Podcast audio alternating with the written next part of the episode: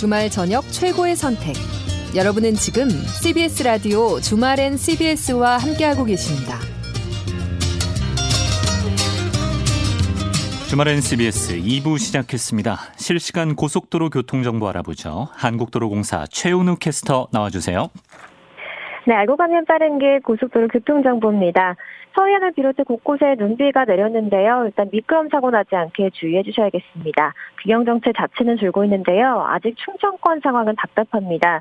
경부선 서울 쪽 청주휴게소 부근 1, 2차로 막고 승용차 관련 사고 처리하면서 짧게 정체입니다. 안전에 더 유의하시고요. 북천안에서 안성분기점까지 20km 구간 가장 답답하다가 또 양재에서 반포까지 6km 구간 정체입니다. 서해안고속도로 서울 쪽 당진분기점에서 서해대교까지 여전히 26km 구간 버겁다가 화성휴게소 부근은 5km 구간 정체 또 금천에서 주춤합니다. 중부선 하남 쪽은 서청주나 진천, 남이천이나 하남 주변으로 총 15km 구간 부분적으로 가다 소다를 반복하고요. 나머지 노선들은 열가 있습니다. 영동선은 인천 쪽 양지터널 앞두고 6km 정체만 감안하시면 되겠고요. 광주 원주선 경기 광주 방면 대신나들목과 흥천이포 사이로만 정체입니다. 지금까지 주말에 CBS와 함께하는 한국도로공사 교통센터 최은이었습니다. 폴 사이먼의 코다크롬 2부 첫 곡으로 들었습니다. 자, 이제 사상 초유의 12월 수능이 나흘 앞으로 다가왔습니다. 197 하나번 쓰시는 분께서요. 저 89년에 시험 볼 때 생각이 납니다. 그때 추위가 강추위라 힘들었는데 올해 대입 수험생들 앞에서는 그 어떤 힘든 것도 내세우지 못할 것 같습니다. 수험생들은 이 사회에 존재하는 이유가 아주 큽니다. 수험생 여러분 최선을 다해서 수능에 임해서 꿈을 향해 달려갑시다. 파이팅이라고 학력고사 세대 인생 선배께서 아주 강하게 격려를 해주셨습니다. 불수능이 따로 있는 게 아닙니다. 예, 지금 뭐 가장 고생한 수험생들로 기억될 것 같은데 끝까지 좀 마인드 컨트롤 잘해서 실력 발휘 잘하기를 다시 한번 응원합니다. 팩트 체크 시간입니다.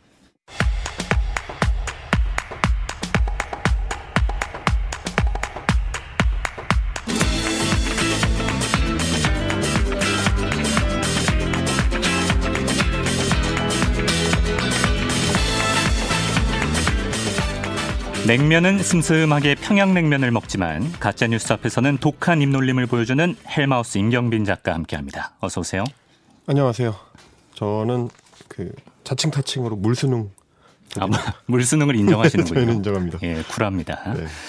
자, 이번 주에는 팩트체크 one plus one 구성으로 준비하셨다고 들었어요? 예, 그 이번 주에 이제 정치권에서 좀 혼란스러운 얘기가 좀 많이 나와가지고 그렇지 않아도 사실 이제 정책 이슈라는 게 좀 어지럽고 좀 어려운 편인데 네. 그 중간에서 이제 정치인들이 그걸 정리를 좀 잘 해줘야 되는데 네. 오히려 이번 주 같은 경우는 정치인들이 제대로 사실관계 확인을 안 하거나 어. 혹은 일부러 뭉개는 식으로 해가지고 이 시청자들이나 혹은 국민들이 이제 접하시기에는 더 헷갈리는 혼란이 왔군요. 네, 혼란스러운 경우들이 많. 많아가지고 예. 그런 어떤 소모적인 걸 좀 줄여보고자 두 개를 좀 가져와 봤습니다. 이번 주에 윤석열 검찰총장을 둘러싼 사퇴 논란이 아하. 하나가 있고요. 그리고 영남권 신공항을 둘러싼 정치적 소모전. 이걸 좀 두 가지를 음. 좀 정리를 해드리겠습니다. 최근 몇 주간 정치권에서 가장 굵직굵직한 이슈들이었죠. 네. 자 윤석열 총장 사퇴 촉구 이 얘기부터 팩트 체크해 보겠습니다. 당연히 뭐 촉구를 한 쪽은 여권 인사들이죠. 그렇습니다. 어, 대통령이 임명한 검찰총장을 여당 그 핵심 지도부에서 사퇴 촉구를 하는 음. 기이한 광경을 지금 목격을 하고 있는데 이 법무부에서 이제 감찰 결과를 공개를 하면서 징계 청구를 했습니다. 에, 그게 나오자마자 여권의 이제 핵심 지도부 쪽의 인사들이 너도 나도 자진 사퇴하라. 라는 식의 이제 이야기를 들고 나왔는데 예. 어 이게 이제 자진 사퇴라는 얘기가 나오는 것도 원래 보통 다른 장관들 같으면 문제가 있어서 이제 경질을 해야 될 것 같다라고 하면은 원래는 이제 대통령이 인사권을 발휘를 해서 음. 해임을 하면 되는데 그렇죠. 어 근데 검찰총장은 검찰청 법에 따라서 2년의 임기가 음. 보장이 돼 있는 특수한 장관직 공무원입니다. 정치적 중립을 지켜줘야 되는 자리이기 때문에 그렇습니다. 예. 뭐 물론 이제 대부분의 검찰총장들이 2년 임기를 못 채우긴 했는데 음. 그 경우에도 대통령이 해임한 게 아니라 자진 사퇴 형식을 취했었습니다. 예. 그러다 보니까 이번에도 이낙연 민주당 대표 페이스북에서 거취를 결정하시기를 권고한다. 이제 이런 얘기를 했고요. 음. 우상호 의원 같은 경우도 라디오 인터뷰에서 어, 청와대가 자진 사퇴할 기회를 준 거다. 이런 식의 이 압박을 하기도 했습니다. 예. 그런데 정작 이제 여권에서 자진 사퇴가 나오 아, 자진 사퇴 얘기가 나오니까 반대편에서는 어 지금부터는 이제 사퇴를 하고 싶어도 못 한다. 이런 주장이 어, 제기가 된 겁니다. 설령 사퇴하려고 해도 할 수가 없다. 네.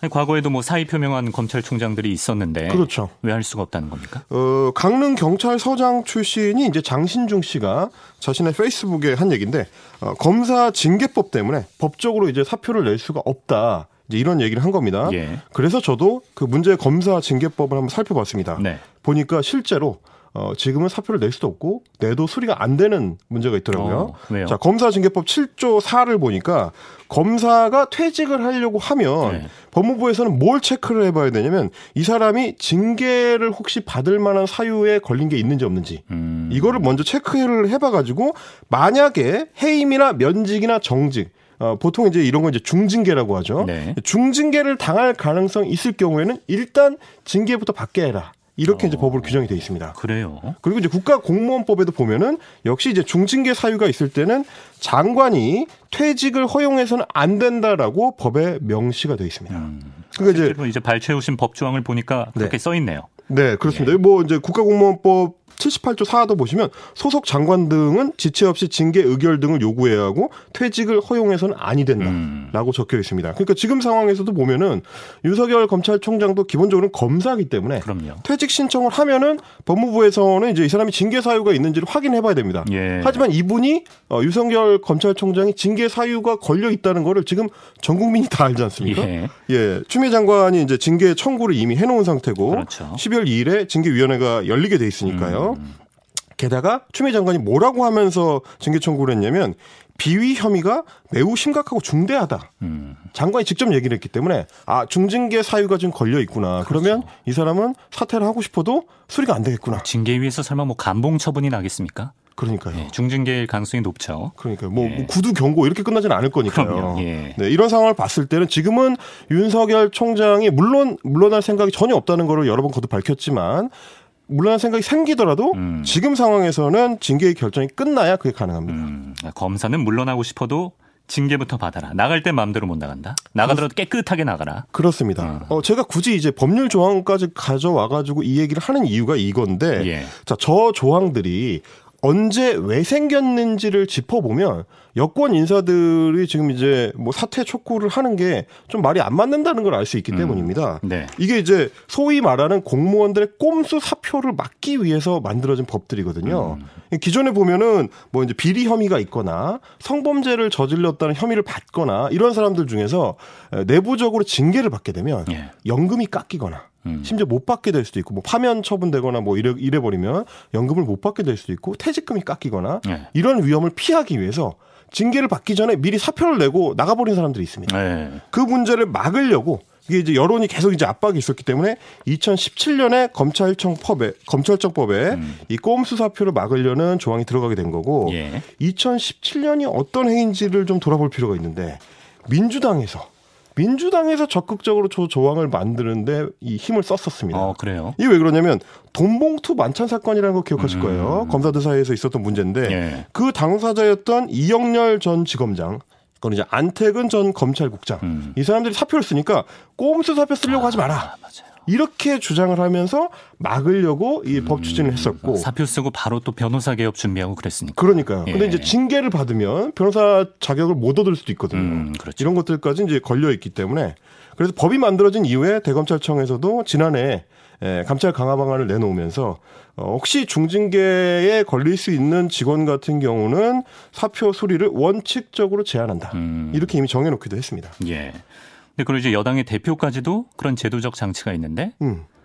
거취를 결정할 때가 됐다. 이런 식으로 말을 한 거군요. 그러니까 이제 이게 사실은 이런 어떤 장치들이 문재인 정부 들어와 가지고 여권의 주도로 이제 만들어진 건데 네. 어, 상황이 좀 바뀌니까 혹은 이제 윤석열 총장 건을 어떻게든 빨리 좀 해결하고 싶은 마음이 앞서서 그런지 모르겠는데 예. 거기에 대고 어, 사퇴를 촉구하고 있으니 음. 국민들 보기에는 자기들이 원래 저 조항을 이 주도를 했었는데 네. 이제 와서 저걸 뒤집는 거를 내놓는 거는 좀 면고스럽지 않나 음. 이런 생각을 하게 될 수도 있다. 음. 그게 좀 혼란을 좀 가중시키는 측면이 있다. 그래서 좀 이게 알겠습니다. 꼼꼼하게 좀 봐야 될 것 같다 해가지고 제가 가져와 봤습니다. 예, 제도적으로 봤을 때는 일단 자진 사퇴는 현재로서는 옵션이 아니다. 그렇죠. 예, 이거였습니다. 자, 두 번째 이슈로 가죠. 이것도 참 말이 많은 사안입니다. 영남권 신공항 관련 뭐를 팩트 체크해 볼까요? 자, 영남권 신공항 관련해 가지고 이제 뭐 이게 타당성이 있느냐, 아, 혹은 뭐 김해 신공항이 나으냐, 가덕도 신공항이 나으냐, 음. 라는 얘기를 제가 뭐 할 만한 능력은 안 되기 때문에 10분 안에 할 수도 없습니다. 그렇습니다. 예. 어, 그런 복잡한 얘기를 드리려는 건 아니고요. 예. 어, 고추 얘기와 멸추 얘기를 좀, 아, 멸치 얘기를 좀 해보려고 합니다. 멸추, 예. 고추, 멸치. 어, 멸추 김밥을 제가 좋아하다 그렇죠. 보니까 예, 맛있습니다. 튀어나오는 것 같습니다. 예. 네.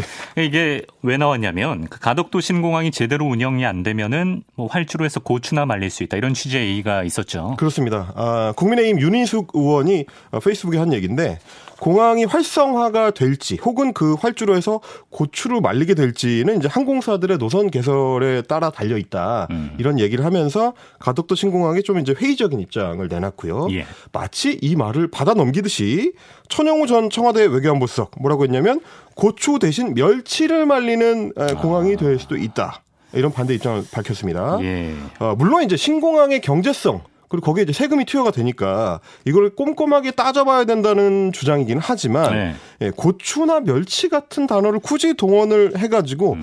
어떻게 보면 지방 공항에 대해서 이제 비하적인 어감을 풍길 수도 있는 어, 이런 단어를 꼭 썼어야 되느냐 이제 이런 비판이 나오게 된 거죠. 음. 이런 거죠. 제가 어디 가서 고향이 대전이라고 하면 네, 아 거기 빵 먹고 오는 데 아니야? 아 그렇죠, 가슴이 찢어집니다. 우리 첨단 과학 도시 그렇죠, 교통이유지 대전을 그렇죠. 그렇게 얘기할 수가 있는지 네, 비슷한 상황이다. 대전에 칼국수 맛있는 데도 많고요. 칼국수도 맛있고요. 얼마나 맛 먹을 게 많은데 말입니까? 그럼요. 예. 근데 이제 이게 문제가 예.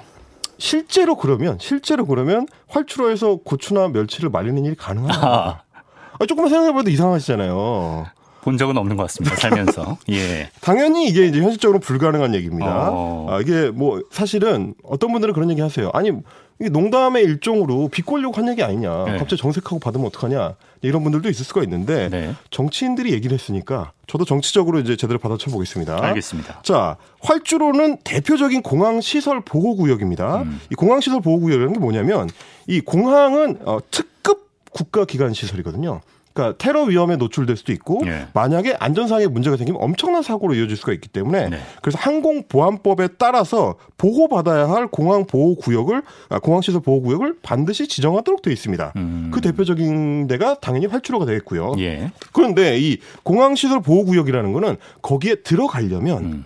출국 심사를 거쳐야 되고 네. 그다음에 보안 검색을 거쳐야 되고 그걸 다 마친 승객만 들어갈 수 있습니다. 아무나 그 사람- 못 가네요. 그렇죠. 그 사람들 외에는 이제 항공사 직원이거나 공항 관계자거나 이런 정도고 음. 아무나 들어갈 수 없는 게 당연하도록 돼 있습니다. 토이 스토리에 나오는 그 장난감들이나 몰래 몰래 거기서 돌아다니고 그러지. 그렇죠. 사람은 원래 안 된다. 그 수준이 되거나 예. 아, 혹은 간첩이거나 간첩이거나. 아, 그렇다 그러면 가능하겠지만 예. 고추나 멸치를 들고 공항 검색대를 통과해가지고 활주로에 들어간다? 아 이거는 불가능한 불가능하다. 일이죠. 예, 원칙적으로는 사실 사진 촬영도 못 하게 돼 있습니다. 예. 그럴 정도로 보안 구역이 예, 강하게 설정되어 있는 지역이다. 음.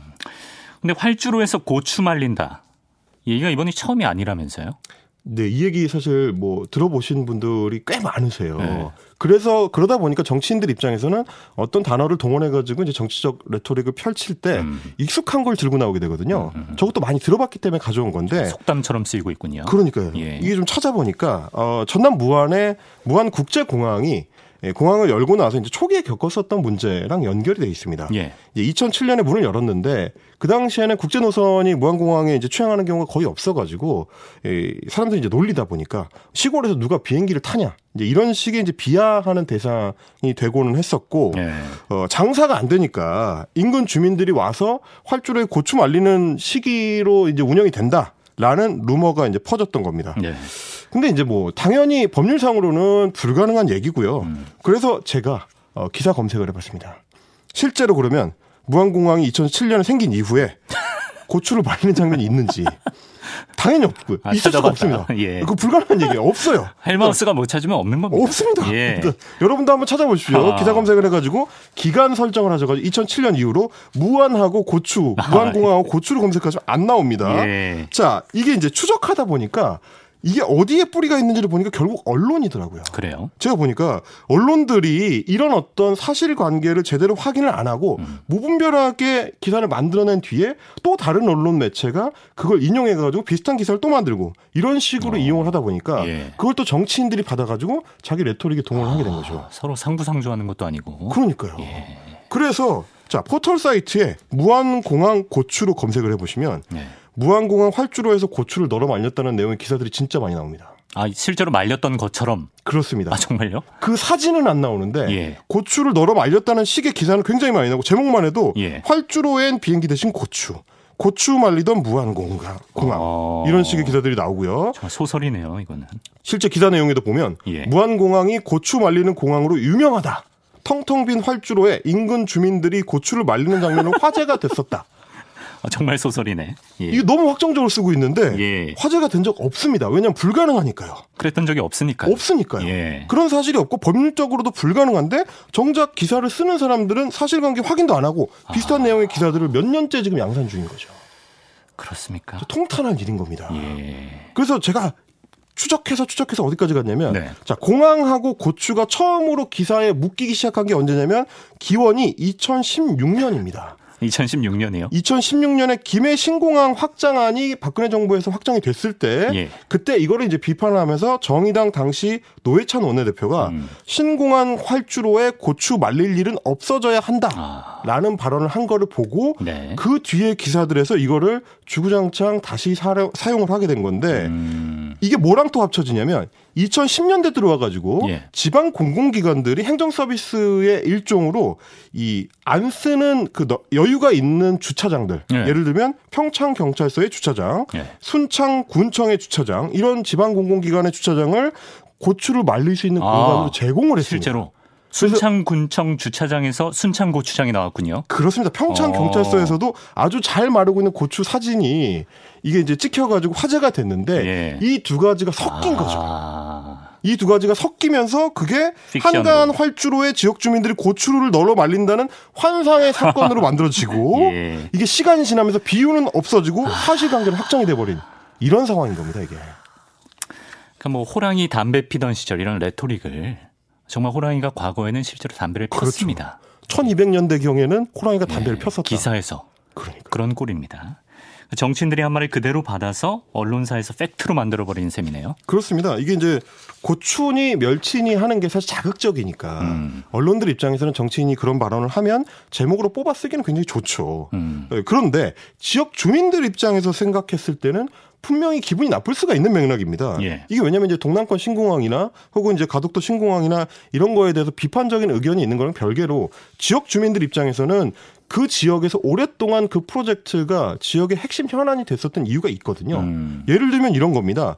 부산, 울산, 경남, 그 영남 지역에서 이 인구를 합쳐 보면 이 지역 인구가 700만 명입니다. 예. 이게 뭐 핀란드나 혹은 뭐 노르웨이나 이런 나라들의 전체 인구, 전체 인구가 500만밖에 안 되기 때문에 네, 더. 그걸로 치면은 핀란드나 노르웨이보다도 인구가 더 많은 지역에서 음. 조금 더 안전하고 조금 더 많은 이용을 수용할 수 있는 신공항을 만들어 달라는 정책적 요구가 터무니없는 주장은 아니거든요. 네. 이런 것들을 생각했을 때 지역 주민들 입장에서는 그런 필요에 의해서 이야기가 나오고 있는 정책을 두고 음.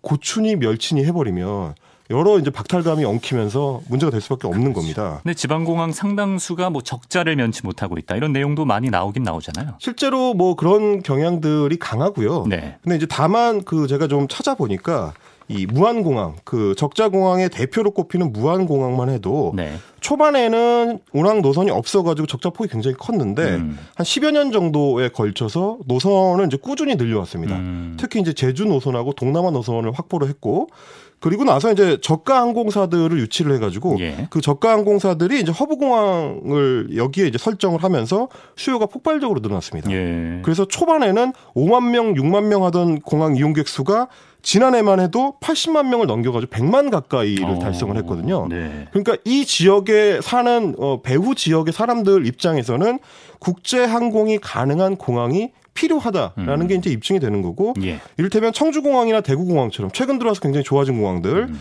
이런 공항들도 보통 한 10년에서 20년 정도 공항이 이제 안정화되는데 어, 필요한 기간이 있더라라는 겁니다. 네. 그리고 이제 아주 넓은 어떤 시각으로 보면 애초에 지방 공항이라는 거는 지, 지역의 그 주민들을 위한 인프라 투자의 성격이 있거든요. 음. 이게 이제 도로나 철도하고 사실은 마찬가지입니다. 좀 긍정적인 외부 효과들. 그렇죠. 음. 만들어지고 나면 생기는 긍정적 효과들도 있고 적자가 나더라도 어떤 지역의 필수 요소를 위해서 이제 필요한 요- 어, 측면도 있고요. 예. 그렇게 보면은 모든 공항이 인천공항이나 김포공항처럼 흑자를 낼 수는 없겠지만 음. 어, 필요한 인프라일 수도 있다. 음. 지역 입장에서는 좀 고민해 볼 지점들이 많이 있다. 음. 이런 생각을 이번에 해보게 됐습니다. 그런데 정치인들이 관심 받으려고 자극적인 단어를 동원하면서 그런 지역민들의 염원을 좀 가볍게 만드는 꼴이 되기 때문에 지금 고추 멸치 말릴 게 아니라 그런 정치인들을 말려야 된다. 이 말씀을 오늘 하고 싶으셨던 거군요. 그렇습니다. 예. 이게 당- 이번에 당장 그 말을 했었던 정치인들 두 분만 봐도 청영우 전 수석 같은 경우는 MB 정부 출신이거든요. 근데 MB 정부는 결국에 동남권 신공항을 둘러싸고 어, PK 지역과 TK 지역을 저울질하다가 이 논의가 꼬이게 만든 장본인이기도 음, 합니다. 예. 어떻게 보면 책임이 있는 분 중에 한 분이고 네. 윤희숙 의원의 지역구는 서울에서도 강남 3구의 핵심인 서초구입니다. 그렇죠. 그러니까 대한민국의 모든 인프라가 집중돼 있는 서울의 심장부에서 혜택을 누리는 국회의원 입장에서 음. 지방의 인프라 사업에 대해서 이야기를 할 때는 음. 조금 더 신중할 필요가 있지 않을까 음. 이런 생각을 해봤습니다. 예.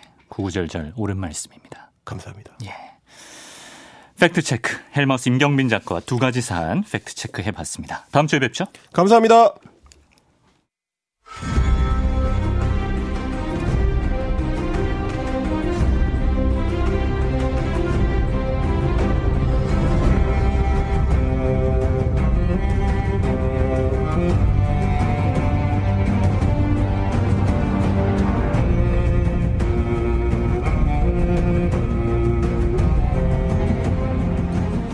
이경혁 게임 평론가 나왔습니다. 게임 문학 산책 시간 시작합니다. 어서 오세요. 예, 안녕하세요. 이경혁입니다. 이제 연말이라 뭐 보통 때 같았으면 가족 연인들이랑 시간도 보내고 예. 좀 훈훈한 느낌이 나야 되는데 올해는 뭐 그냥 방구석에 있는 게 상책이니까 네. 집에서 뭐 TV 보고 예. 게임하고 그쵸. 이런 분들이 굉장히 많을 것 예, 같습니다. 올해 게임 매출이 어마어마하게 늘었다고 하는데 아, 화랑이군요. 네. 연말 말씀대로 좀 연말이기 때문에 어 게임도 이제 연말 준비를 좀 합니다. 음. 아, 뭐 다른 왜 방송이나 이런 데서도 연말 되면 무슨 대상 무슨 대상 이런 게 좀 나오잖아요. 게임계에도 비슷한 게 있습니다. 그래요? 올 한해 나온 게임들을 총 정리해서 음. 이제 가장 최고의 게임이 뭐냐를 두고 이제 award가 좀 진행이 되는데 네. 보통 이제 GOTY라고 해요. 게임 GOTY. Game of the Year. 아. 예, 그냥 올해의 게임이죠. 예. 근데 여러 매체들이 뽑고 있고 이제 시작이 좀 됐고 얼마 전에 이제 Golden Joystick이라는 이제 시상 단체에서 최고의 게임을 하나 뽑았는데 음. 어, 이 게임 같은 경우에는 좀 논란이 되기도 했어요. 국내에서는 어, 그 Golden Joystick에서 뽑은 이제 올해 GOTY 올해 최고의 게임은 네. Last of Us Part 2라는 게임입니다. 음. 어, 뭐 이런저런 칭찬도 많았고 비난도 많았는데 네. 어, 오늘 이제 이 게임 얘기를 한번 들어보시면 아 이래서 칭찬이고 이래서 비난이었다구나라는 걸 좀 알게 되실 거예요. 네. 줄여서 라오어라고 한다. 네, 맞습니다. Last of Us니까 라오어라고 음. 하고 어, 제목에서 제가 파트 2라고 말씀을 드렸잖아요. 네. 그 당연히 이제 파트 1이 있죠. 근데 보통 이제 전작의 스토리를 망쳤다 이런 평가가 나올 때는 전작이 굉장히 수작인 경우가 많잖아요. 그렇죠. 전작이 워낙에 뭐 그 상상도 못할 대작이다. 아, 그래요? 이럴 경우에 어. 또 팬들이 굉장히 아, 이 작품을 뛰어넘는 후속작이 가능하겠느냐 네. 이런 기대 속에 또 큰 실망도 나오고 하니까 음. 어, 이 작품의 의미를 알려면 사실 그 1편의 얘기를 좀 더 들어봐야 될 것 같아요. 들어보죠. 네.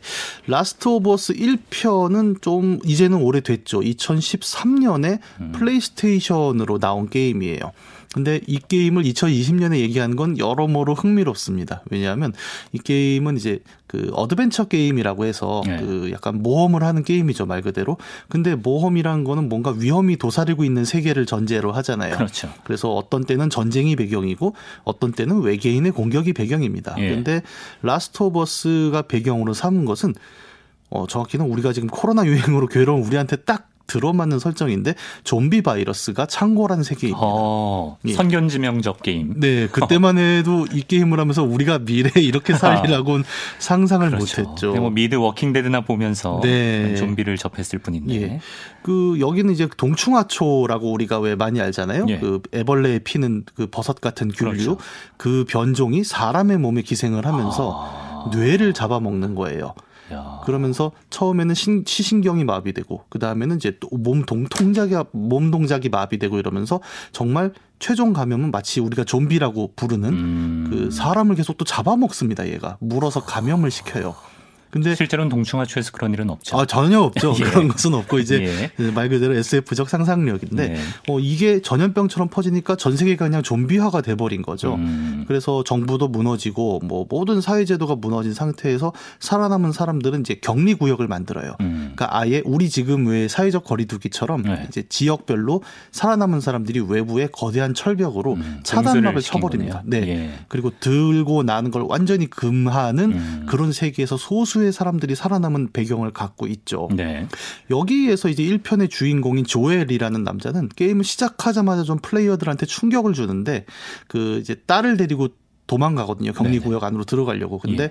거기서 그걸 막는 이제 군인과 시비가 붙다가 딸이 총에 맞아 사망합니다. 어허. 되게 어린 딸인데 게임 시작하자마자 이렇게 좀 잔인한 장면을 만나니까 플레이어들이 굉장히 상처를 받고 음. 또이 캐릭터 자체도 그러니까 딸을 잃었기 때문에 이후에 한 십 몇 년이 흐른 뒤에 삶이 굉장히 피폐한 거죠. 그 네. 트라우마를 벗어나지 못하는 거예요. 음. 그래서 조엘은 이 게임 속 현재 시점으로는 언제 살고 있냐면 뭘 하고 사느냐면 격리 구역이라고 했잖아요. 네. 밀수를 합니다. 밀수요? 네. 격리되어 있는데? 그러니까 뭐 바닥에 땅굴을 파거나. 아, 외부 세계라. 네. 어. 뭔가 사실 또 막혀 있다는 거는 이제 외부 자원의 가치가 더 높아진다는 그렇죠. 의미이기도 하기 때문에 예. 그런 밀수로 먹고 사는 사람이 됐는데, 음. 어, 그 딸을 잃은 트라우마를 계속 안고 살아서 사람이 거칠고 음. 말도 막 막하고 소위 말하는 이제 좀 그 깡패 같은 남자 어. 같은 캐릭터로 나오는데 어느 날 이제 친구한테 부탁을 받아요. 중요한 물건 하나를 밀수를 해달라. 네. 뭔데?로 받았더니 10대 소녀입니다. 사람을? 네. 어? 아니 미수품이라며 그러니까 아니 이 소녀가 이 세계를 구할 수도 있어라는 얘기를 하면서 어, 어디 지역까지 옮겨 달라 의미심장하네요. 네, 그래서 근데 이 소녀가 우리가 보통 10대 소녀라 그러면 사람들이 쉽게 생각하는 이미지 있죠. 이렇게 뭔가 보호받아야 하고 여리여리하고 그런 네 그런 캐릭터가 아니라 예. 시작하자마자 입에서 막 욕설을 뿜으면서 굉장히 반항적인 캐릭터예요. 아, 이런 거친 상황에서 살아남다 보니까 그렇죠. 원래는 안 그랬는데 그렇게 됐을 가능성이 네, 원래는 어쩔 수 우리가 알 수는 없지만 예. 근데 어 그래서 사실은 자기 그 딸을 잃은 트라우마 때문에 처음에 되게 보듬어 안을 줄 알았는데 굉장히 거칠기 때문에 아. 별로 잘 안 맞아요 둘이. 예. 근데 어쨌든 이제 그 부탁한 친구가 또 모종의 사건으로 죽거든요. 그래서 아. 친구의 유언이 되다 보니까 어떻게든 내가 이걸 해야겠다라고 이제 게임 시간으로는 거의 네 계절이 지나가니까 1년이죠. 음. 1년 정도의 대여정을 시작을 합니다. 그 소녀를 구하는데 데려가는 거죠. 네. 어. 그 목적지까지 데려가는데 1년이 걸려요. 아, 왜냐하면 그래요? 밖에는 그 들판에서 막 약탈하는 사람들도 있고 네. 그리고 그 방사능 아 방사능이래 그 바이러스 때문에 예. 좀비들도 막 창궐하는 세계잖아요. 그리고 길은 다 막혀 있고 음. 무슨 도로가 있는 것도 아니지 않습니까? 음. 그래서 그 말 그대로 걸어가는데 1년이 걸리는 거죠. 예.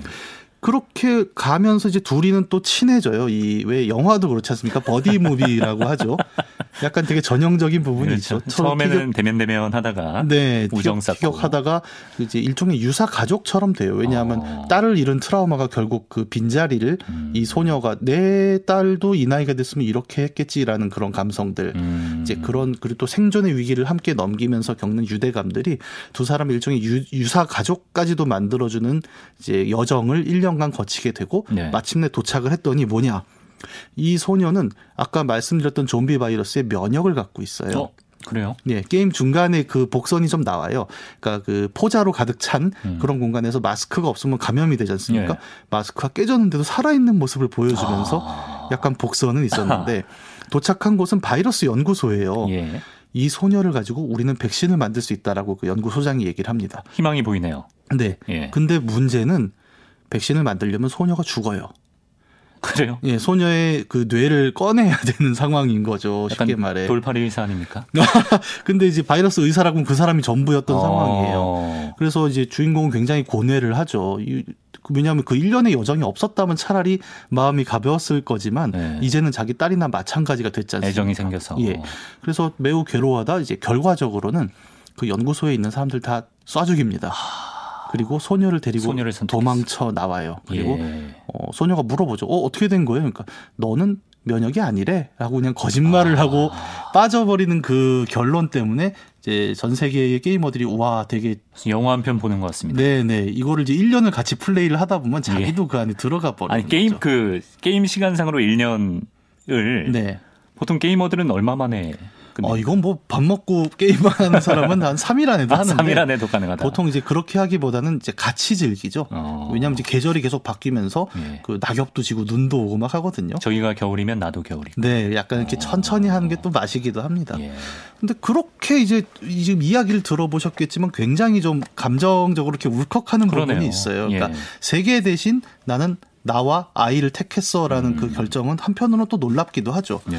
근데 이제 그 인기를 딛고서 7년 뒤에 나온 게임이 Last of Part 2죠. 네. 그 뒷이야기입니다, 말 네. 그대로. 그 소녀였던 엘리는 이제 어른이 됐어요. 음. 근데 어른이 됐는데도 여전히 한 성깔 하고 굉장히 싸움도 잘하고 예. 그런 캐릭터고 이제 조엘은 이제 중년에서 장년 이제 슬슬 초노년으로 음. 들어가는 시- 나이가 되었죠. 네.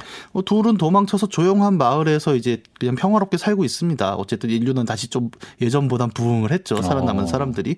그런데 그래도 이제 외부에서 좀비들이 계속 오니까 예. 마을에서 항상 정찰조를 내보내요 밖에. 네. 그래서 위협을 보러 갔는데 조엘하고 엘리가 정찰을 나갔다가 알 수 없는 사람들에게 납치를 당합니다. 어. 그리고 납치되자마자 조엘이 누구야를 확인한 다음에 이 사람들이 조엘을 죽여요. 그 파트 2 시작하자마자 시작하자마자 그렇습니다.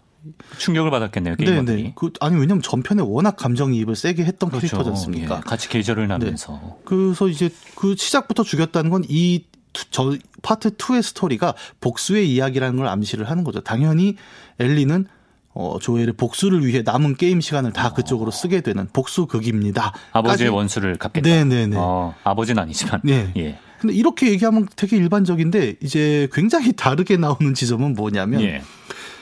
조엘을 누가 죽였느냐라는 점이 밝혀지거든요. 누굽니까? 전작에서 제가 아까 그 엘리를 죽여서 백신을 만들겠다는 연구소 얘기를 했었죠. 네네. 이 조엘을 죽은 죽인 어떤 여자 캐릭터는 에비 앤더슨이라는 인물인데요. 네. 그 연구소장의 딸입니다. 아, 그러니까 조엘이 죽인 그 연구소장의 딸이 네. 조엘을 죽인 거예요? 복수를 하러 온 거죠. 지난 몇 년간 조엘을 찾아다닌 겁니다. 복수를 하기 위해서. 전개. 네. 그래서 결국 이 얘기는 그러니까 복수극인데 우리가 일반적으로 알던 복수극과는 달라요. 네. 어, 쉽게 얘기하면 그렇습니다. 왜 오락실에서 게임을 해보면 주인공이 막 총을 쏘지 않습니까? 네. 적들이 막 죽어 나가죠. 예. 그냥 우리는 죽어 나가는 사람 A, B, C로 봤던 그 A, B, C의 복수극이라는 거죠. 엑스트라의. 일방적 복수가 아니라 네. 복수가 복수를 낳아서 네. 쌍방 복수. 그렇습니다. 와. 이거를 게임은 굉장히 좀 두껍게 표현을 하는 게 아까 1차적으로는 엘리라는 캐릭터가 복수를 향해 떠났을 거 아니에요. 그 네. 에비를 잡기 위해. 예. 엘리만 플레이하는 게 아니라 게임은 에비의 입장도 플레이를 하게 해요. 어. 에비가 자기의 복수를 위해 찾아 나섰던 여정들 그 두 개를 계속 번갈아서 플레이를 시킵니다. 그래요. 네. 그리고 마지막 장면에선 심지어 두 사람을 만나서 결투를 시켜요. 아, 끝을 보게 하는군요. 네. 아니, 그럼 엘리랑 그 조엘 입장에서 몰입을 해서 동일시를 해서 게임을 했던 게이머들은 되게 혼란이 왔겠네요. 대혼돈이 온 거죠. 그래서 평가가 냉랭했던 거예요. 그래서 그걸 못 견디는 많은 게이머들이 게임을 이따위로 만들었느냐 또 어. 난리가 났습니다. 네. 어, 하지만 저는 그뭐 긍정적인 평가와 네. 뭐 부정적인 평가 모두를 떠나서 이제 이 게임의 구조, 그다음에 이야기가 다루고자 했던 그 목적을 좀 보고 싶거든요. 음. 복수죠. 어, 전작에서 가족의 유대라는 이야기를 했다면 후속작은 정확히 복수라는 테마를 이야기를 하는데 네. 이 복수는 어, 아까도 말씀드렸지만 일방적인 그 카타르시스를 만드는 복수극이 아니에요. 그러네요. 우리가 보통 드라마나 영화에서 복수를 볼 때는 그 핍박받는 주인공의 그 아픈 사연이 마지막에 팍 해결이 됐을 때 맞아요. 네. 속이 확 시원하지 않습니까? 그렇죠. 그러니까 그런 복수극을 기대했는데 얘는 사실 복수에 대한 철학적 접근이라고 봐야죠. 예. 결과적으로 이 Last of Us 2가 보여주려고 했던 복수는 너희들의 그 복수가 계속 피를 부르고 또 다른 복수를 낳는다는 얘기를 하고 있는 겁니다. 심오합니다. 예. 그것도 단지 뭐 소설이나 영화처럼 보고 어, TV나 이런 건 그렇잖아요. 보통 본다는 건 남의 얘기라는 이야기예요. 예. 그래서 TV에서 누가 이렇게 안타까운 일을 당해도 우리는 아이고 안타까워라고 얘기하지 내가 화가 나거나 슬프지는 않죠. 그렇죠. 하지만 이 게임은 뭐냐면 내가 직접 복수를 해야 되는 상황인 거예요. 예. 가서 내가 방아쇠를 당기고 나의 적을 때려 눕혀야 몰입감의 합니다. 차이가 어마어마하게 나겠네요. 네. 예. 거기까지가 기존의 디지털 게임의 방식이었다면 예. 이제는 그 적, 내가 때려 눕혀야 했던 적의 입장으로 플레이어를 다시 집어넣어 버린 거죠. 와. 그러니까 플레이어 입장에서는 대혼돈이 올 수밖에 없고 예. 어, 그 혼돈을 못 견디는 사람이 있고 또 한편으로는 아 그동안 내가 싸웠던 적들에게도 사실은 그들도 하나의 사람이었고 그들에게도 이야기가 있었다면 그들의 복수가 나를 향할 수도 있겠다라는 아. 깨달음을 얻게 된 거죠. 뭐 일반적인 게이머가 감당할 수 있는 스케일이 아닌 것 같아요. 예, 그 예. 저도 플레이하면서 굉장히 힘들었고 그래서 음. 특히 이제 두 사람의 복수가 나름의 이유를 서로 그렇죠, 타당성을 그렇죠. 갖고 싸우는 과정에서 예.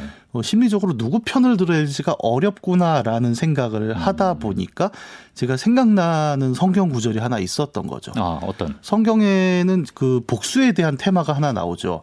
그 마태복음 5장 38절에서 44절까지를 보면 그 눈은 눈으로 이는 이로 갚 으려 했던 것을 어, 너희에게 다시 이르노니 악한 자를 대적하지 말라. 누구든지 내 오른편뺨을 치거든 왼편도 돌려대라라는 아. 굉장히 유명한 이야기가 나오죠. 이게 지금 이 구절이 게임 속에 나온 게 아니라 네. 평론가님께서 떠올리신. 네, 성경 구절에 아. 딱그 오른뺨 왼뺨 이 얘기가 확 떠오른 거예요. 주일에 CBS 방송이라 네. 의도적으로 약간. 아, 뭐 그것도 물론 생각을 하고 예. 있지만 보통 이제 성경은 이제 역사나 문학 컨텐츠를 다룰 때 인용할 수 있는 그렇죠. 이야기들이 굉장히 많습니다. 네.